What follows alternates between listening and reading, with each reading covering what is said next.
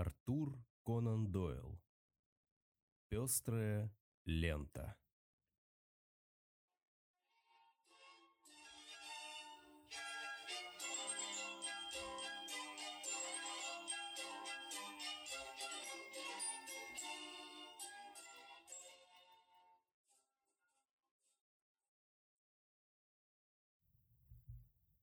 Просматривая свои записи о приключениях Шерлока Холмса, а таких записей, которые я вел на протяжении последних восьми лет, у меня более 70, я нахожу в них немало трагических случаев.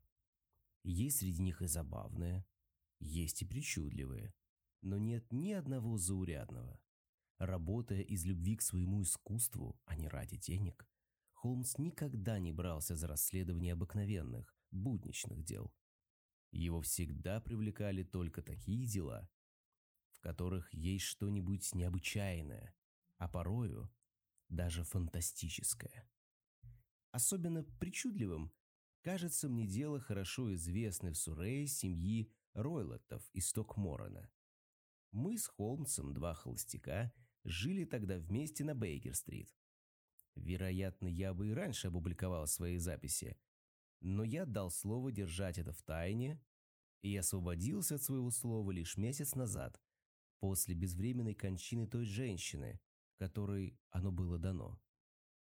Пожалуй, будет не бесполезно представить это дело в истинном свете, потому что молва приписывала смерть доктора Гримсби Ройлота еще более ужасным обстоятельствам, чем те, которые были в действительности.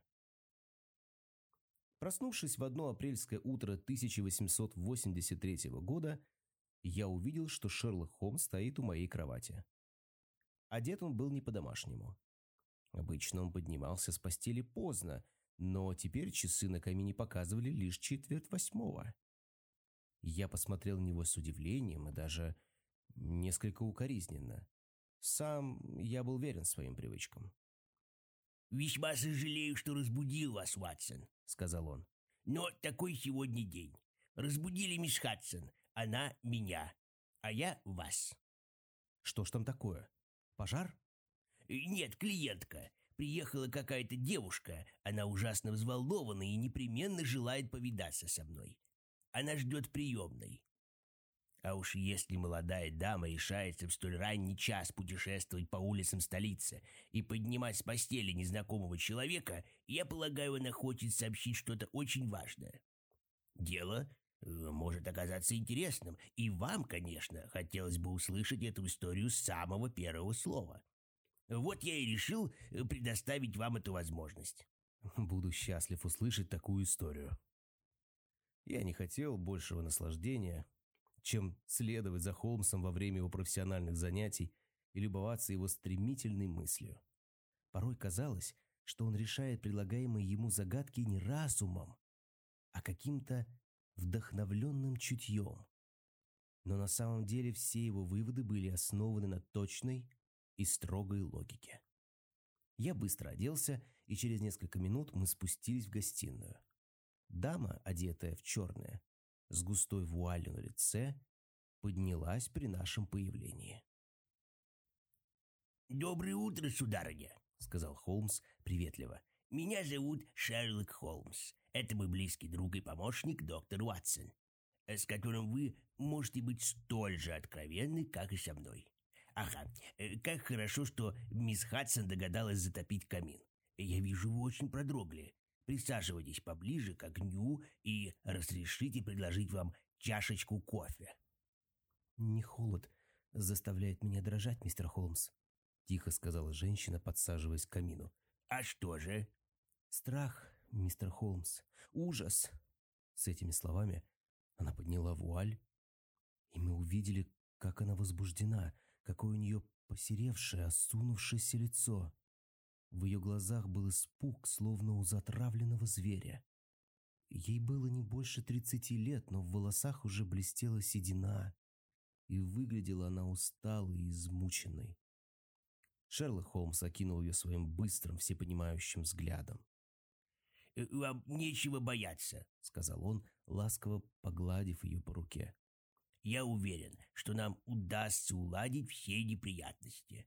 Вы, я вижу, приехали утренним поездом. Разве вы меня знаете?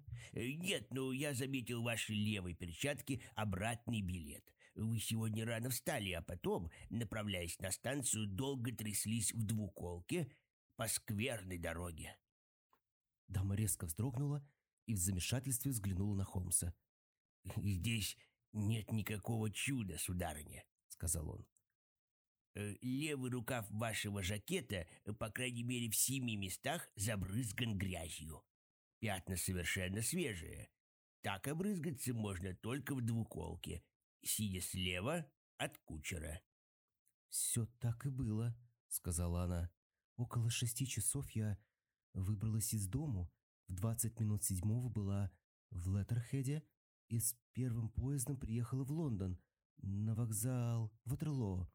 Сэр, я больше не вынесу этого, я... я сойду с ума. У меня нет никого, к кому я могла бы обратиться. Есть, впрочем, один человек, который принимает э, во, во мне участие, но чем он... чем он мне может помочь, бедняга? Я слышала о вас, мистер Холмс, слышала о миссис Филинтош, которой вы помогли в минуту горя.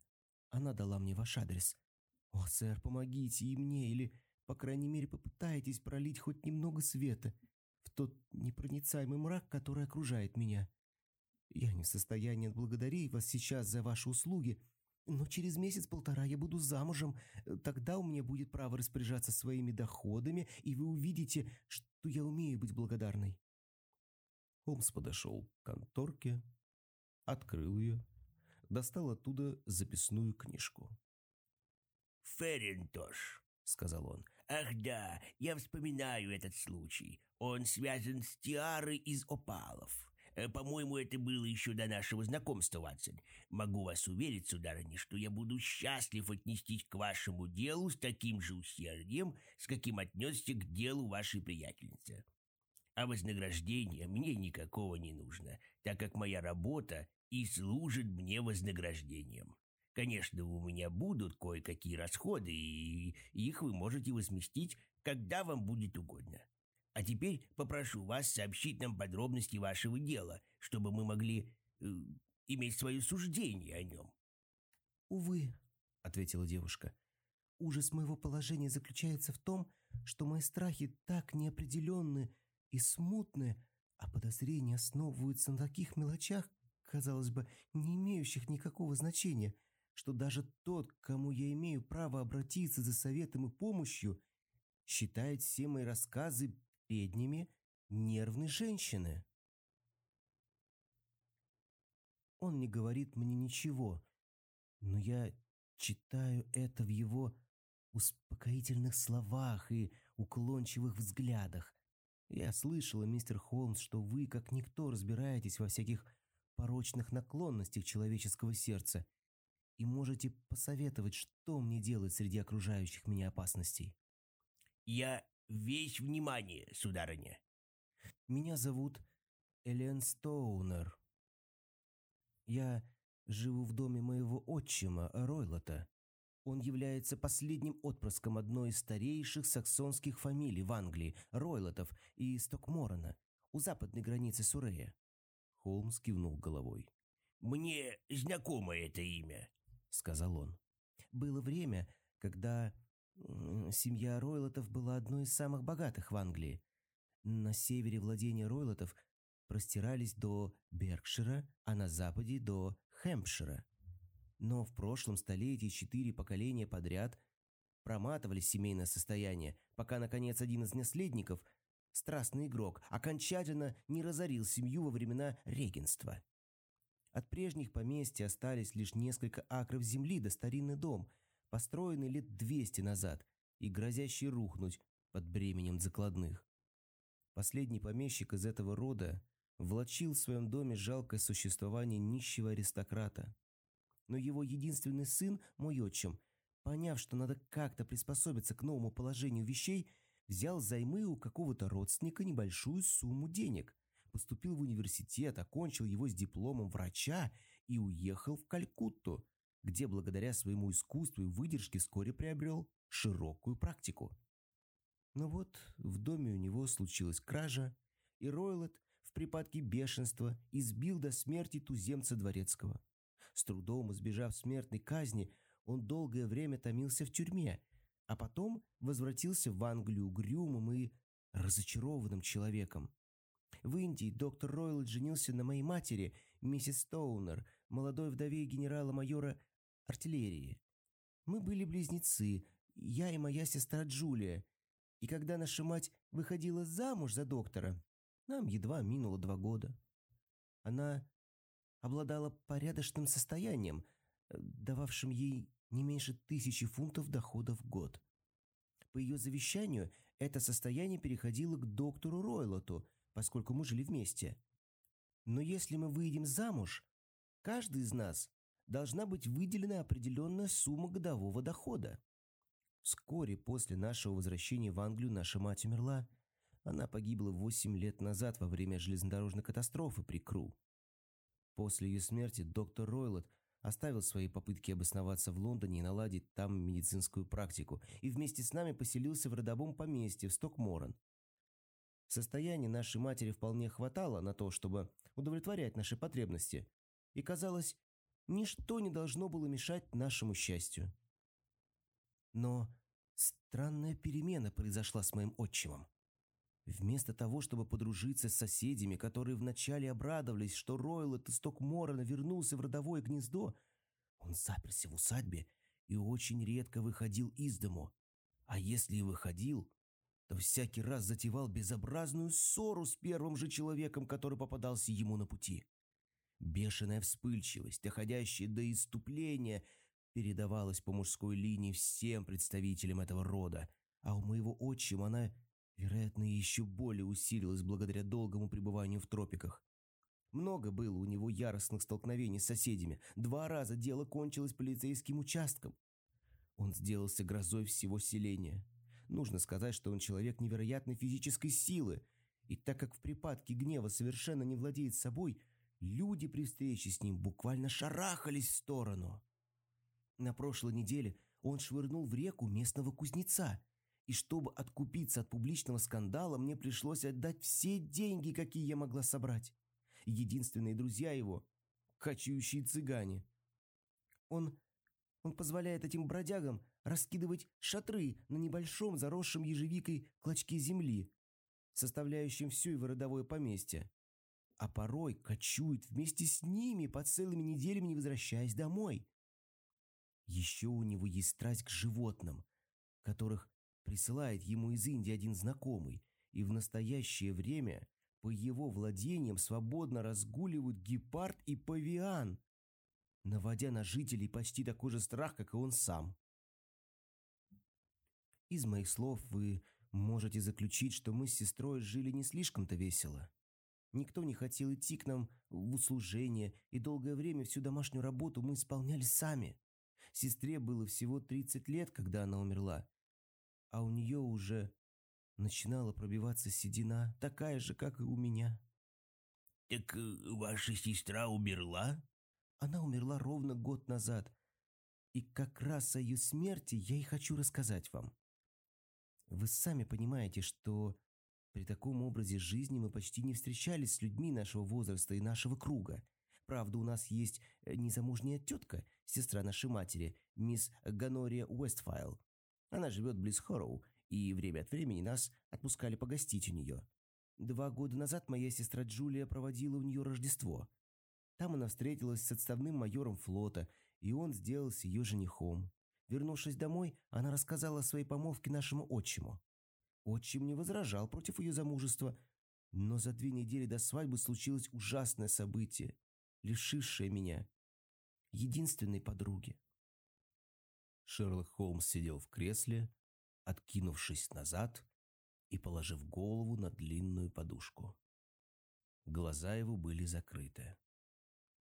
Теперь он приподнял веки и взглянул на посетительницу. «Прошу вас рассказывать, не пропуская ни одной подробности», — сказал он. Мне легко быть точной. потому что все события тех ужасных дней врезались в мою память. Как я уже говорила, наш дом очень стар, и только одно крыло пригодно для жилья.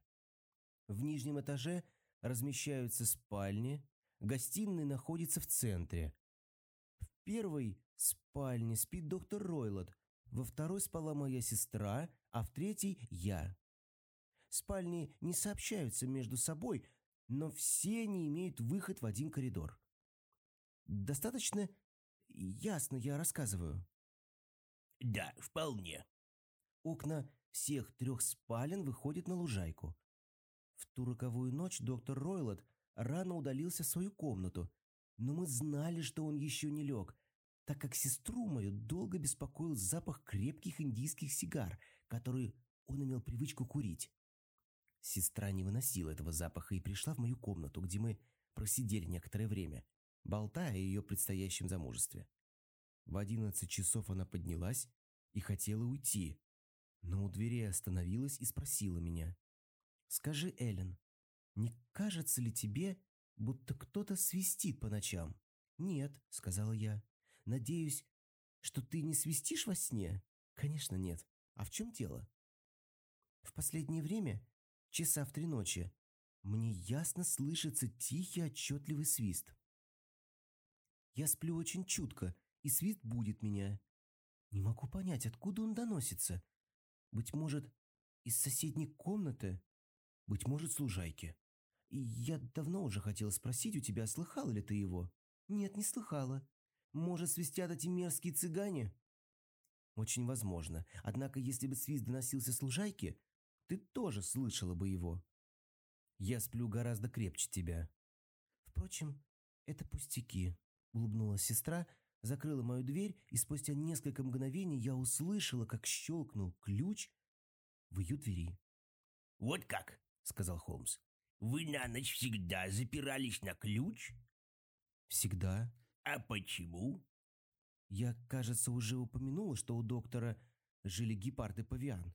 Мы чувствовали себя в безопасности лишь тогда, когда дверь была закрыта на ключ. «Понимаю. Прошу продолжать». Ночью я не смогла уснуть. Смутное ощущение какого-то неотвратимого несчастья охватило меня. Мы близнецы, а вы знаете, какими тонкими узами связаны столь родственные души. Ночь была жуткая. Выл ветер, дождь барабанил в окна. И вдруг среди грохота бури раздался дикий вопль. То кричала моя сестра. Я спрыгнула с кровати и, накинув большой платок, выскочила в коридор. Когда я открыла дверь, мне показалось, что я слышу тихий свист, вроде того, которым мне рассказывала сестра. А затем что-то звякнуло, словно на землю упал тяжелый металлический предмет. Подбежав к комнате сестры, я увидела, что дверь тихонько колышется взад и вперед. Я остановилась, пораженная ужасом, не понимая, что происходит. При свете лампы, горевшей в коридоре, я увидела свою сестру, которая появилась в дверях, шатаясь, как пьяная, с белым от ужаса лицом, протягивая вперед руки, словно моля о помощи. Бросившись к ней, я обняла ее, но в это мгновение колени сестры подогнулись, и она рухнула на земь. Она корчилась, словно от нестерпимой боли. Руки и ноги ее сводило судорогой. Сначала мне показалось, что она меня не узнает, но когда я склонилась над ней, она вдруг вскрикнула «О!». Я... я никогда не забуду ее страшного голоса. «Боже мой, Эллен!» — кричала она. «Лента! Пестрая лента!» Она пыталась еще что-то сказать, указывая пальцем в сторону комнаты доктора, но новый приступ судорог оборвал ее слова. Я выскочила и громко крича побежала за отчимом. Он уже спешил мне навстречу в ночном халате. Сестра была без сознания, когда он приблизился к ней. Он влил ей в рот коньяку и тотчас же послал за деревенским врачом. Но все усилия спасти ее были напрасны, и она скончалась, не приходя в сознание. Таков был ужасный конец моей любимой сестры. «Позвольте спросить», — сказал Холмс. «А вы уверены, что слышали свист и лязг металла?» Могли бы вы показать это под присягой?» Об этом спрашивал меня исследователь. Мне кажется, что я слышал эти звуки, однако меня могли ввести в заблуждение завывание бури и потрескивание старого дома. Ваша сестра была одета? Нет, она выбежала в одной ночной рубашке. В правой руке у нее была обгорелая спичка, а в левой спичечная коробка. Значит, она чиркнула спичкой и стала осматриваться, когда что-то испугало ее. Очень важная подробность. А каким выводом пришел следователь? Он тщательно изучил все обстоятельства, ведь буйный характер доктора Ройлота был известен всей округе, но ему так и не удалось найти маломальски удовлетворительную причину смерти моей сестры. Я показала на э, следствии, что дверь ее комнаты была заперта изнутри, а окна защищены снаружи старинными ставнями с широкими железными засовами. Стены были подвергнуты самому внимательному изучению. Но они повсюду оказались очень прочными. Осмотр пола тоже не дал никаких результатов. Каминная труба широка, но ее перекрывают целых четыре вьюшки. Итак, нельзя сомневаться, что сестра во время постигшей ее катастрофы была совершенно одна. Никаких следов насилия обнаружить не удалось. «А как насчет яда?» Врачи исследовали ее, но не нашли ничего, что указывало бы на отравление. «Что, по-вашему, было причиной смерти?» Мне кажется, она умерла от ужаса и нервного потрясения. Но я не представляю себе, кто бы мог ее так напугать. А цыгане были в то время в усадьбе? Да, цыгане почти всегда живут у нас. А что, по-вашему, могли означать ее слова о ленте, о пестрой ленте? Иногда мне казалось, что слова эти были сказаны просто в бреду, а иногда, что они относятся к цыганам. Но почему лента пестрая? Возможно, что пестрые платки, которые носят цыганки, внушили ей этот странный эпитет. Холмс покачал головой. Видимо, объяснение не удовлетворяло его. «Это дело темное», — сказал он. «Прошу вас, продолжайте». С тех пор прошло два года, и жизнь моя была еще более одинокой, чем раньше. Но месяц назад один близкий мне человек, которого я знаю много лет, сделал мне предложение. Его зовут э, Армитедж. Перси Армитедж. Он второй сын мистера Армитеджа из э, Крейноутера, близ Рейдинга. Мой отчим не возражал против нашего брака, и этой весной мы должны обвенчаться. Два дня назад в западном крыле нашего дома начались какие-то переделки. Была пробита стена моей спальни, и мне пришлось перебраться в ту комнату, где скончалась сестра, и спать на той самой кровати, на которой спала она. Можете себе представить мой ужас, когда прошлой ночью, лежа без сна и размышляя о ее трагической смерти, я внезапно услышала в тишине тот самый тихий свист, который был предвестником гибели сестры. Я вскочила, зажгла лампу, но в комнате никого не было. Снова лечь я не смогла. Я была слишком взволнована, Поэтому я оделась и чуть рассвело, выскользнула из дома, взяла двуколку в гостинице «Корона», которая находится напротив нас, поехала в Леттерхед, а оттуда сюда. С одной только мыслью повидать вас и спросить у вас совета. «Вы очень умно поступили», — сказал мой друг. «Но все ли вы рассказали мне?» «Да, все». «Нет, не все, мисс Ройлот. Вы щадите и выгораживаете своего отчима. Я не понимаю вас. Вместо ответа Холмс откинул черную кружевную отделку на рукаве нашей посетительницы. Пять багровых пятен. Следы пяти пальцев явно виднелись на белом запястье. «Да, с вами обошли жестоко», — сказал Холмс. Девушка густо покраснела и поспешила опустить кружева. «Отчим суровый человек», — сказала она. «Он очень силен и, возможно, сам не замечает свои силы». Наступило долгое молчание. Холмс сидел, подперев руками подбородок и глядя на потрескавший в камине огонь. «Сложное дело», — сказал он наконец. «Мне хотелось бы выяснить еще тысячу подробностей, прежде чем решить, как действовать. А между тем нельзя терять ни минуты. Послушайте, если бы мы сегодня же приехали в Стокморрен, удалось бы нам осмотреть эти комнаты, ну так, чтобы ваш отчим ничего не узнал. Он как раз говорил мне, что собирается ехать сегодня в город по каким-то важным делам. Возможно, что его не будет весь день, и тогда никто вам не помешает. У нас есть экономка, но она старая и глупа, и я легко могу удалить ее. Превосходно. Э, вы ничего не имеете против поездки, Батсон? Ровно ничего. Тогда мы приедем оба. А что вы сами собираетесь делать? У меня в городе есть кое-какие дела, но я вернусь э, двадцатичасовым поездом, чтобы быть на месте к вашему приезду. Ждите нас вскоре после полудня. У меня здесь тоже есть кое-какие дела. Может быть, вы останетесь и позавтракаете с нами? Нет, мне надо идти. Теперь, когда я рассказала вам о своем горе, мне просто камень свалился с души. Я буду рада снова увидеться с вами. Она опустила на лицо черную густую вуаль и вышла из комнаты. «Так что же вы обо всем этом думаете, Ватсон?» — спросил Шерлок Холмс, откидываясь на спинку кресла. «По-моему, это в высшей степени темное и грязное дело». «Достаточно грязное и достаточно темное». «Но если ваша гостья права, утверждая, что пол и стены в комнате крепки, то что через двери и каминную трубу невозможно туда проникнуть, значит, ее сестра в минуту своей таинственной смерти была совершенно одна. В таком случае, что означают эти ночные свисты и странные слова умирающей? Представить себе не могу.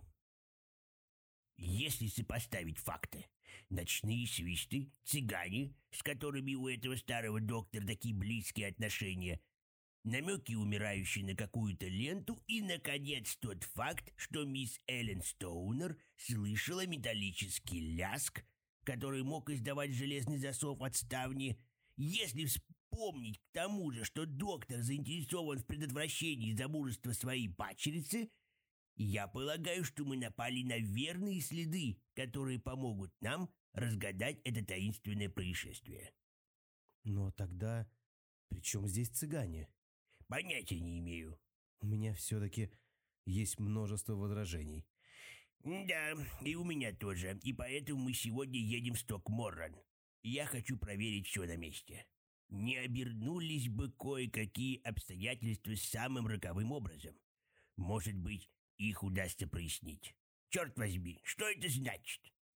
Так воскликнул мой друг, потому что дверь внезапно широко распахнулась, и в комнату ввалился какой-то субъект колоссального роста. Его костюм представлял собой странную смесь. Черный цилиндр и длинный сюртук указывали на профессию врача, а по высоким гетрам и охотничьему хлысту в руках его можно было принять за сельского жителя.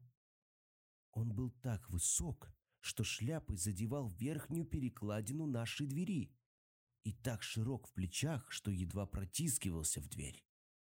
Его толстое, желтое от загара лицо со следами всех пороков было перерезано тысячу морщин, а глубоко сидящие, злобно сверкающие глаза и длинный, тонкий, костлявый нос придавали ему сходство со старой хищной птицей. Он переводил взгляд то на Шерлока Холмса, то на меня. «Который из вас Холмс?» – промолвил, наконец, посетитель. «Это мое имя, сэр», – спокойно ответил мой друг. «Но я не знаю вашего». «Я доктор Гримси Ройлот из Стокморрена». «Очень рад. Садитесь, пожалуйста, доктор», – любезно сказал Шерлок Холмс. «Не стану я садиться. Здесь была моя падчерица. Я выследил ее. Что она говорила вам?» «Что-то не по сезону холодная погода нынче», — сказал Холмс. «Что она говорила вам?» — злобно закричал старик. «Впрочем, я слышал, крокусы будут отлично цвести», — невозмутимо продолжал мой приятель. «Ага, вы хотите отделаться от меня. — сказал наш гость, делая шаг вперед и размахивая охотничьим хлыстом. «Знаю я вас, подлеца! Я уже и прежде слышал про вас. Вы любите совать нос в чужие дела!» Мой друг улыбнулся. «Вы проныра!» Холмс улыбнулся еще шире. «Полицейская ищейка!» Холмс от души расхохотался. «Удивительно приятный собеседник», — сказал он. «Выходя отсюда, закройте дверь, а то, право же, сильно сквозит». «Я выйду только тогда, когда выскажусь!» «Не вздумайте вмешиваться в мои дела. Я знаю, что мисс Стоунер была здесь, я следил за ней. Горе тому, кто станет у меня на пути. Глядите!» Он быстро подошел к камину, взял кочергу и согнул ее своими огромными загорелыми руками. «Смотрите, не попадайтесь мне в лапы!» – прорычал он, швырнув искривленную кочергу в камин и вышел из комнаты.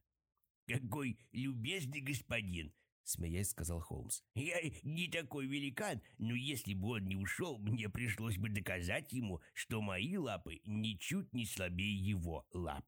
С этими словами он поднял стальную кочергу и одним быстрым движением распрямил ее. Какая наглость смешивать меня с сыщиками из полиции. Что ж, благодаря этому происшествию наши исследования стали еще интереснее. Надеюсь, что наша приятельница не пострадает от того, что так необдуманно позволила этой скотине выследить себя. Сейчас, Уатсон, мы позавтракаем, а затем я отправлюсь к юристам и наведу у них несколько справок. Было уже около часа, когда Холмс возвратился домой. В руке у него был лист синей бумаги, весь исписанный заметками и цифрами. «Я видел завещание покойной жены доктора», — сказал он. «Чтобы точнее разобраться в нем, мне пришлось справиться о нынешней стоимости ценных бумаг, в которых помещено состояние покойной.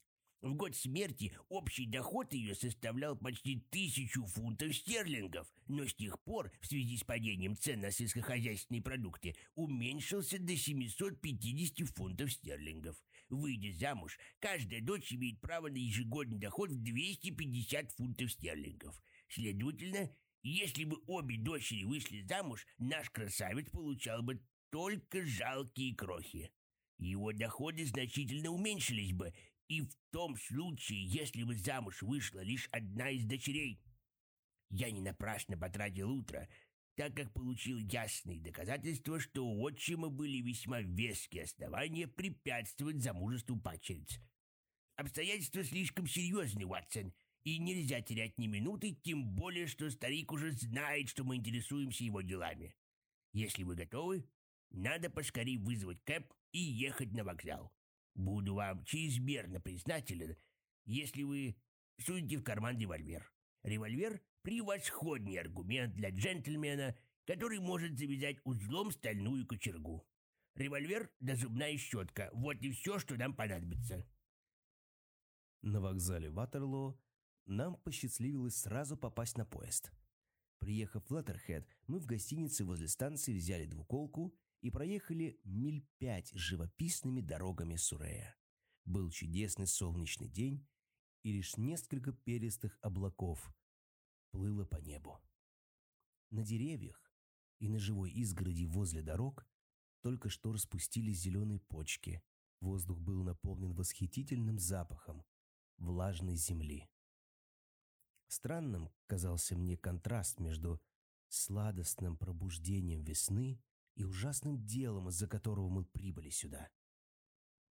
Мой приятель сидел впереди, скрестив руки, надвинув шляпу на глаза, опустив подбородок на грудь, погруженный в глубокие думы.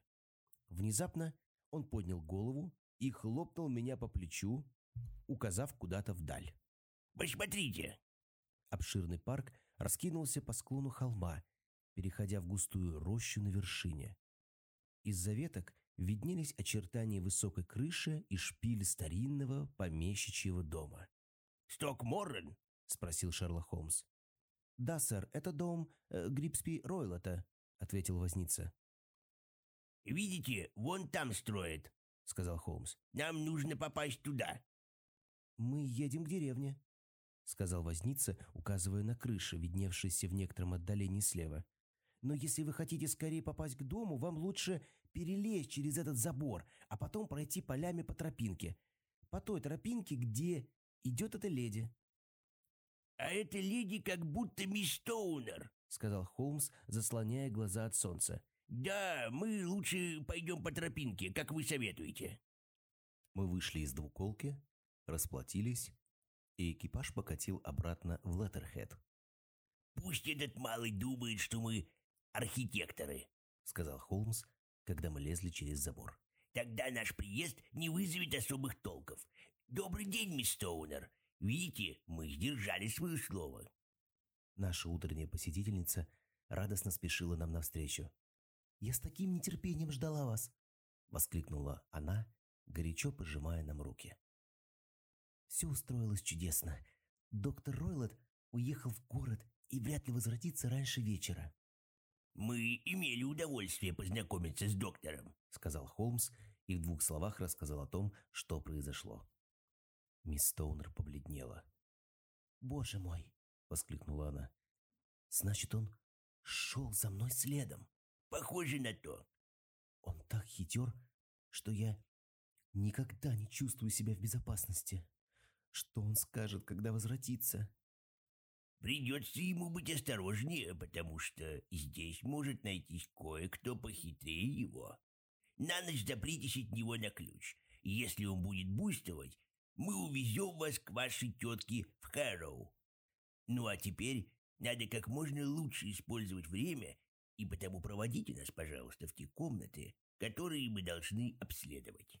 Дом был из серого, покрытого лишайником камня, и имел два полукруглых крыла, распростертых словно клешни у краба по обеим сторонам высокой центральной части. В одном из этих крыльев окна были выбиты и заколочены досками. Крыша местами провалилась. Центральная часть казалась почти столь же разрушенной, зато правое крыло было сравнительно недавно отделано. И по шторам на окнах, по голубоватым дымкам, которые валились из труб. Было видно, что живут именно здесь. У крайней стены были воздвигнуты леса, начаты кое-какие работы. Но ни одного каменщика не было видно. Холм стал медленно расхаживать по нерасчищенной лужайке, внимательно глядя в окна. «Насколько я понимаю, тут комната, в которой вы жили прежде. Среднее окно из комнаты вашей сестры. А третье, то, что поближе к главному зданию, из комнаты доктора Ройлота. Совершенно правильно. Но теперь я живу в средней комнате. Понимаю, из-за ремонта. Кстати, как-то незаметно, чтобы эта стена нуждалась в столь неотложном ремонте. Совсем не нуждается. Я думаю, это просто предлог, чтобы убрать меня из моей комнаты. Весьма вероятно.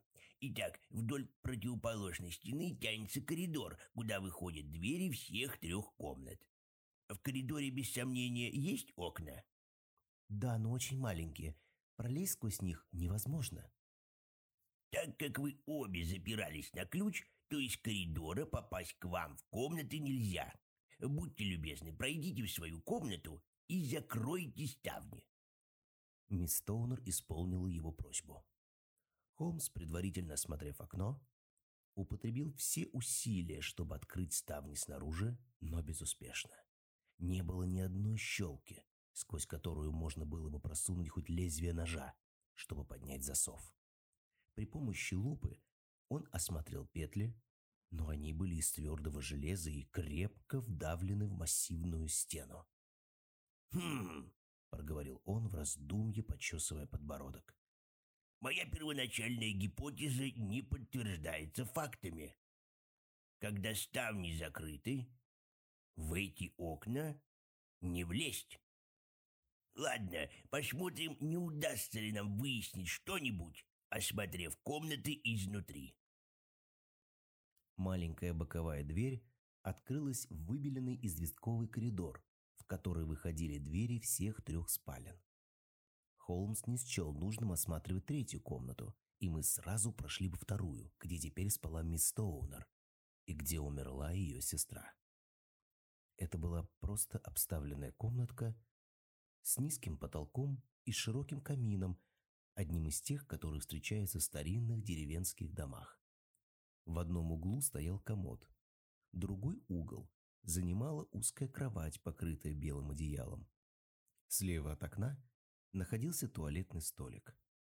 Убранство комнаты довершали два плетеных стула да квадратный коврик посередине. Панели на стенах были из темного, источенного червями дуба, такие древние, выцветившие, что, казалось, их не меняли со времен постройки дома.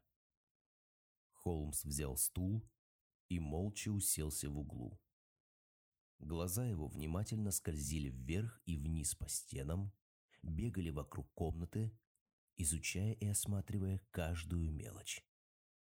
«Куда проведен этот звонок?» — спросил он, наконец указывая на висевший над кроватью толстый шнур от звонка, кисточка которого лежала на подушке. «В комнату прислуги». «Он как будто новее всех прочих вещей». «Да, он проведен всего несколько лет назад». «Вероятно, ваша сестра просила об этом». «Нет, она никогда им не пользовалась. Мы всегда все делали сами». «Действительно, здесь этот звонок — лишний роскошь. Э, вы меня извините, если я задержу вас на несколько минут. Мне хочется хорошенько осмотреть пол». С лупой в руках он ползал на четвереньках взад и вперед по полу, пристально исследуя каждую трещину в половицах. Так же тщательно он осмотрел и панели на стенах. Потом подошел к кровати, внимательно оглядел ее и всю стену снизу доверху. Потом взял шнур от звонка и дернул его. «Да ведь звонок поддельный!» — сказал он. «Он не звонит?» «Он даже не соединен с проволокой. Любопытно. Видите, он привязан к крючку как раз над тем маленьким отверстием для вентилятора». «Как странно. Я не заметила этого?» «Очень странно», — бормотал Холмс, дергая шнур. «В этой комнате многое обращает на себя внимание. Например, каким нужно быть безумным строителем, чтобы вывести вентилятор в соседнюю комнату, когда его с такой же легкостью можно было вывести наружу. «Все это сделано тоже очень недавно», — сказала Элен. «Примерно в одно время со звонком», — заметил Холмс. «Да, как раз в то время здесь произвели кое-какие переделки». «Интересные переделки. Звонки, которые не звонят, и вентиляторы, которые не вентилируют. С вашего позволения, мисс Стоунер, мы перенесем наши исследования в другие комнаты. Комната доктора Гримси Ройлота была больше, чем комната его падчерицы, но обставлена так же просто.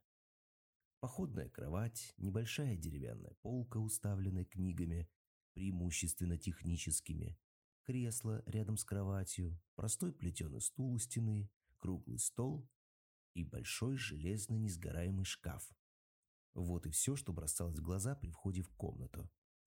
Холмс медленно похаживал вокруг, с живейшим интересом исследуя каждую вещь. «Что здесь?» – спросил он, стукнув по несгораемому шкафу. «Деловые бумаги моего отчима». «Ого! Значит, вы заглядывали в этот шкаф?» «Только раз. Несколько лет назад. Я помню, там была кипа бумаг. А нет ли в нем, например, кошки? Нет. Что за странная мысль? А вот посмотрите. Он снял со шкафа маленькое блюдце с молоком. Нет, кошки мы не держим. Но зато у нас есть гепард и павиан. Ах да, гепард, конечно, всего только большая кошка, но сомневаюсь, что такое маленькое блюдце молока может насытить этого зверя. Да, в этом надо разобраться. Он присел на корточки перед стулом и принялся с глубоким вниманием изучать сиденье. «Благодарю вас. Все ясно», — сказал он, поднимаясь и кладя лупу в карман. «Ага, вот еще кое-что весьма интересное». Внимание его привлекла небольшая собачья плеть, висевшая в углу кровати. Конец ее был завязан петлей. Что вы об этом думаете, Уотсон? По-моему, самая обыкновенная плеть. Не понимаю, для чего понадобилось завязывать на ней петлю. Не такая уж обыкновенная. Ах, сколько зла на свете. И хуже всего, когда злые дела совершает умный человек. Ну, с меня достаточно, мисс. Я узнал все, что мне нужно. А теперь, с вашего разрешения, мы пройдемся по лужайке. Я никогда не видел Холмса таким угрюмым и насупленным. Некоторое время мы расхаживали взад и вперед в глубоком молчании. И ни я, ни мисс Стоунер не прерывали течение его мыслей, пока он сам не очнулся от задумчивости. «Очень важно, мисс Стоунер, чтобы вы в точности следовали моим советам», — сказал он. «Я исполню все беспрекословно». «Обстоятельства слишком серьезные, и колебаться нельзя. От вашего полного повиновения зависит ваша жизнь». «Я целиком полагаюсь на вас», во-первых, мы оба, мой друг и я, должны провести ночь в вашей комнате. Мисс Стоунер и я взглянули на него с изумлением. Это необходимо. Я вам объясню. Э, что это там, в той стороне? Вероятно, деревенская гостиница. Да, там корона. Очень хорошо. Оттуда видны ваши окна? Конечно. Когда ваш отчим вернется, скажите, что у вас болит голова. Уйдите в свою комнату и запритесь на ключ. Услышав, что он пошел спать, снимите засов, откройте ставни вашего окна и поставите на подоконник лампу. Эта лампа будет для нас сигналом. Тогда, захватив с собой все, что пожелаете, вы перейдете в свою бывшую комнату. Я убежден, что, несмотря на ремонт, вы можете один раз переночевать в ней. Безусловно. Остальное предоставьте нам. Но что же вы собираетесь делать? Мы проведем ночь в вашей комнате и выясним причину шума, напугавшего вас. Мне кажется, мистер Холмс, что вы уже пришли к какому-то выводу, сказала мисс Стоунер, дотрагиваясь до рукава моего друга. Быть может, да. Тогда ради всего святого, скажите хотя бы, от чего умерла моя сестра? Прежде чем ответить, я хотел бы собрать более точные улики. Тогда скажите, по крайней мере, верно ли мое предположение, что она умерла от внезапного испуга? Нет, наверное. Я полагаю, что причиной ее смерти была более вещественная. А теперь, мисс Стоунер, мы должны покинуть вас, потому что если мистер Ройл отвернется и застанет нас, вся поездка окажется совершенно напрасной. До свидания. Будьте мужественны, сделайте все, что я сказал, и не сомневайтесь, что мы быстро устраним грозящую вам опасность. Мы с Шерлоком Холмсом без всяких затруднений сняли номер в гостинице «Корона». Номер наш находился в верхнем этаже, и из окна видны были ворота парка и обитаемое крыло Стокмаронского дома. В сумерках мы видели, как мимо проехал доктор Гримсил Ройлот его грузное тело вздымалось горой рядом с тощей фигуркой мальчишки, правившего экипажем. Мальчишке не сразу удалось открыть тяжелые железные ворота, и мы слышали, как рычал на него доктор, и видели, с какой яростью он потрясал кулаками. Экипаж въехал в ворота, и через несколько минут сквозь деревья замелькал свет от лампы, зажженной в одной из гостиных. Мы сидели в потемках, не зажигая огня. «Право, не знаю», — сказал Холмс. «Брать ли вас сегодня ночью с собой? Дело-то очень опасное». «А я могу быть полезен вам?» «Ваша помощь может оказаться неоценимой». «Тогда я непременно пойду». «Спасибо». «Вы говорите об опасности. Очевидно, вы видели в этих комнатах что-то такое, чего не видел я». «Нет, я видел то же, что и вы, но сделал другие выводы. Я не заметил в комнате ничего примечательного, кроме шнура от звонка, но, признаюсь, не способен понять, для какой цели он может служить. А на вентилятор вы обратили внимание? Да, но мне кажется, что в этом маленьком отверстии между двумя комнатами нет ничего необычного. Оно так мало, что даже мышь едва ли сможет пролезть сквозь него. Я знал об этом вентиляторе, прежде чем мы приехали в Стокборн. Дорогой мой Холмс, Да, знал. Помните, мисс Стоун рассказала, что ее сестра чувствовала запах сигар, который курит доктор Ройлот? А это доказывает, что между двумя комнатами есть отверстие, и, конечно, оно очень мало, иначе его заметили бы следователь при осмотре комнаты. Я решил, что тут должен быть вентилятор. но какую опасность может таить в себе вентилятор? А посмотрите, какое странное совпадение. Над кроватью устраивают вентилятор, вешают шнур, и леди, спящая на кровати, умирает. Разве это не поражает вас? Я до сих пор не могу связать эти обстоятельства. А в кровати вы не заметили ничего особенного? Нет. Она привинчена к полу. Вы когда-нибудь видели, чтобы кровати привинчивали к полу? Пожалуй, не видел. Леди не могла передвинуть свою кровать. Ее кровать всегда оставалась в одном и том же положении по отношению к вентилятору и шнуру. Этот звонок приходится называть просто шнуром, так как он не звонит. «Холмс!» — вскричал я. «Кажется, я начинаю понимать, на что вы намекаете. Значит, мы явились как раз вовремя, чтобы предотвратить ужасное и утонченное преступление». Утонченное и ужасное. Когда врач совершает преступление, он опаснее всех прочих преступников. У него крепкие нервы и большие знания. Палмер и Притчард были лучшими специалистами своей области. Этот человек очень хитер, но я надеюсь, Ватсон, что нам удастся перехитрить его. Сегодня ночью нам предстоит пережить немало страшного, и потому прошу вас, давайте пока спокойно закурим трубки и проведем эти несколько часов, разговаривая о чем-нибудь более веселом.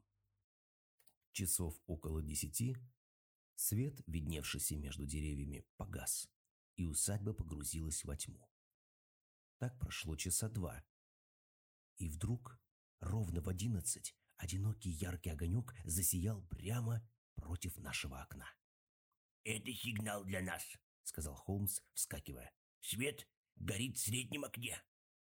Выходя, он сказал хозяину гостиницы, что мы идем в гости к одному знакомому, и, возможно, там и переночуем. Через минуту мы вышли на темную дорогу. Свежий ветер дул нам в лицо, желтый свет, мерцая перед нами во мраке, указывал путь. Попасть к дому было нетрудно, потому что старая парковая ограда обрушилась во многих местах. Пробираясь между деревьями, мы достигли лужайки, пересекли ее и уже собирались влезть в окно, как вдруг какое-то существо, похожее на отвратительного урода ребенка, выскочило из лавровых кустов, бросилось, корчась на траву, а потом промчалась через лужайку и скрылась в темноте. «Боже!» – прошептал я. «Вы видели?» Первое мгновение Холмс испугался не меньше меня. Он схватил мою руку и сжал ее словно тисками. Потом тихо рассмеялся и, приблизив губы к моему уху, пробормотал еле слышно. «Милая семейка, ведь это павиан!» Я совсем забыла о любимцах доктора. А гепард, который каждую минуту может оказаться у нас на плечах.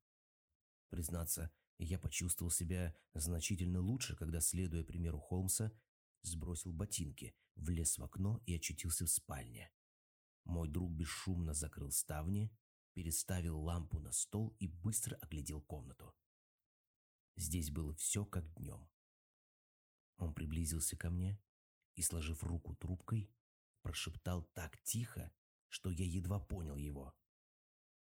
«Малейший звук погубит нас!» Я кивнул головой, показывая, что слышу.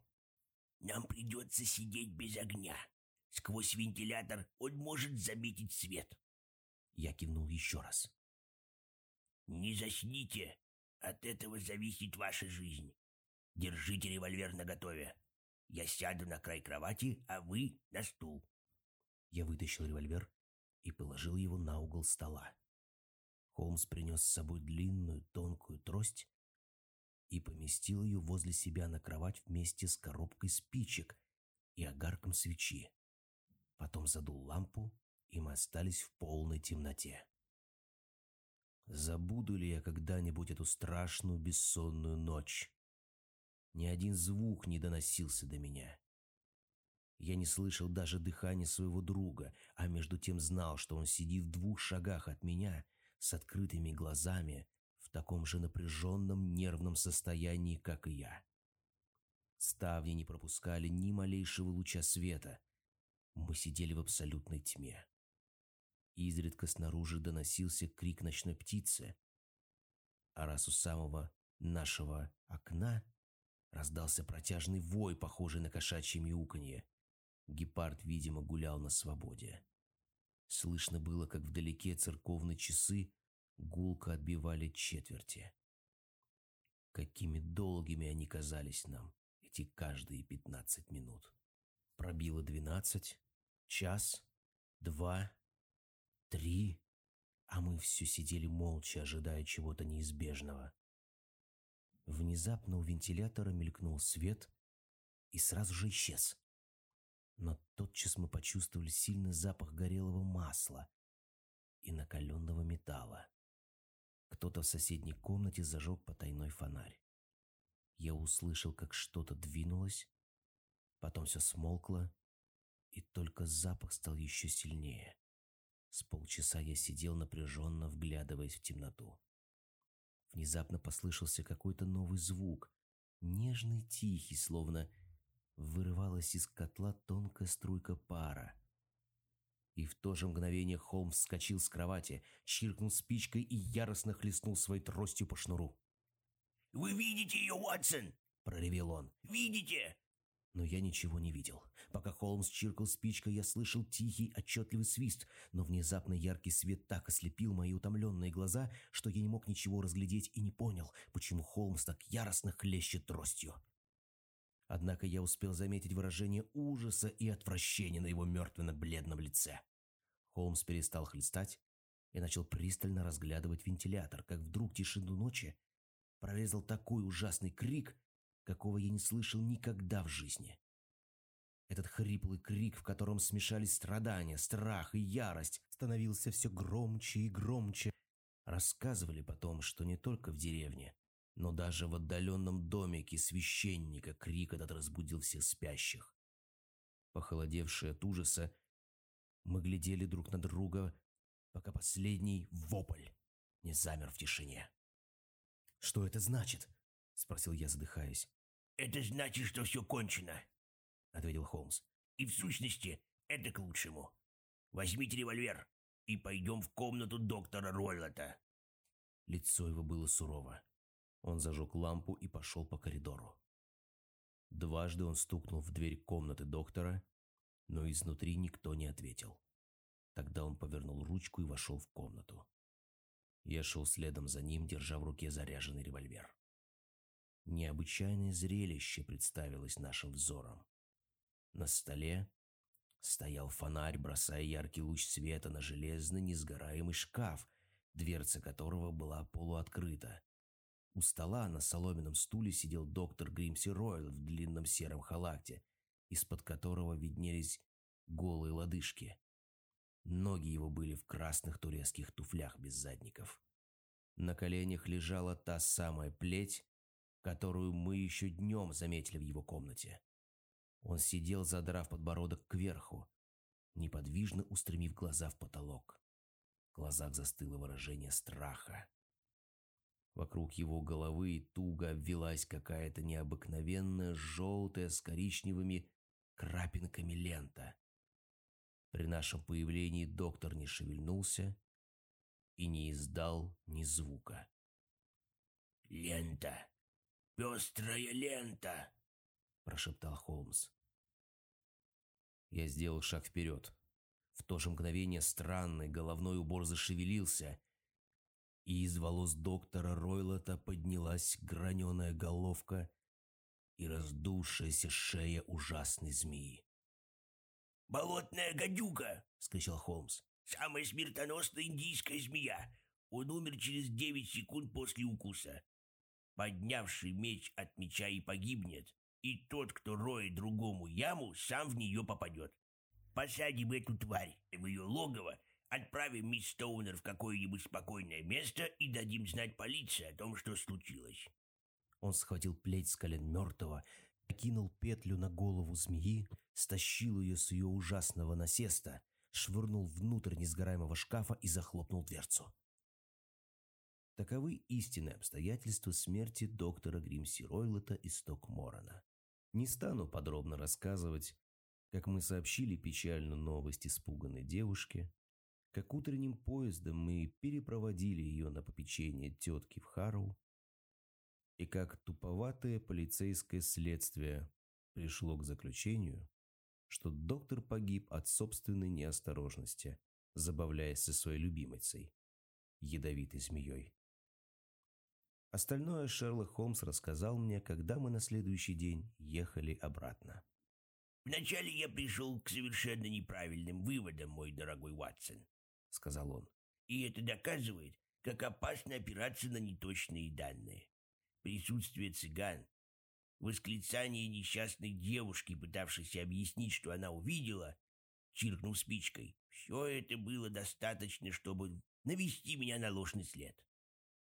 Но когда мне стало известно, что в комнату невозможно проникнуть ни через дверь, ни через окно, что не оттуда грозит опасность обитателю этой комнаты, я понял свою ошибку, и это может послужить мне оправданием.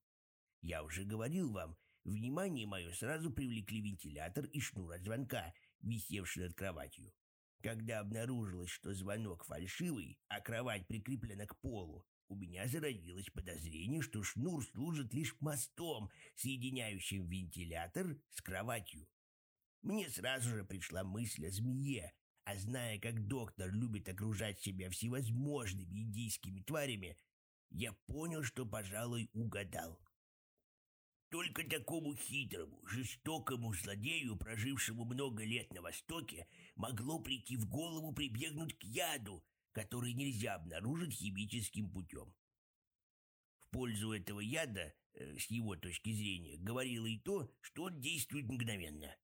Следователь должен был бы обладать поистине необыкновенно острым зрением, чтобы разглядеть два крошечных темных пятнышка, оставленных зубами змеи. Потом я вспомнил о свисте. Свистом доктор звал змею обратно, чтобы ее не увидели на рассвете рядом с мертвой. Вероятно, Давая ей молоко, он приручил ее возвращаться к нему. Змею он пропускал через вентилятор в самый глухой час ночи и знал наверняка, что она поползет по шнуру и спустится на кровать. Рано или поздно девушка должна была стать жертвой ужасного замысла. Змея ужалила бы ее, если не сейчас, то через неделю. Я пришел к этим выводам еще до того, как посетил комнату доктора Ройлета. Когда же я исследовал сиденье его стула, я понял, что у доктора была привычка становиться на стул, чтобы достать до вентилятора. А когда я увидел несгораемый шкаф, блюдце с молоком и плеть, мои последние сомнения окончательно рассеялись. Металлический лязг, который слышала мисс Стоунер, был, очевидно, стуком дверцы несгораемого шкафа, куда доктор прятал змею. Вам известно, что я предпринял, убедившись в правильности своих выводов. Как только я услышал шипение змеи, вы, конечно же, тоже слышали его, я немедленно зажег свет и начал стегать ее тростью. Вы прогнали ее назад в вентилятор. И тем самым заставил напасть на хозяина. Удары моей трости разозлили ее. В ней проснулась змеиная злоба, и она напала на первого попавшегося ей человека. Таким образом, я косвенно виновен в смерти доктора Гримси Ройлота, но не могу сказать, чтобы эта вина тяжким бременем легла на мою совесть.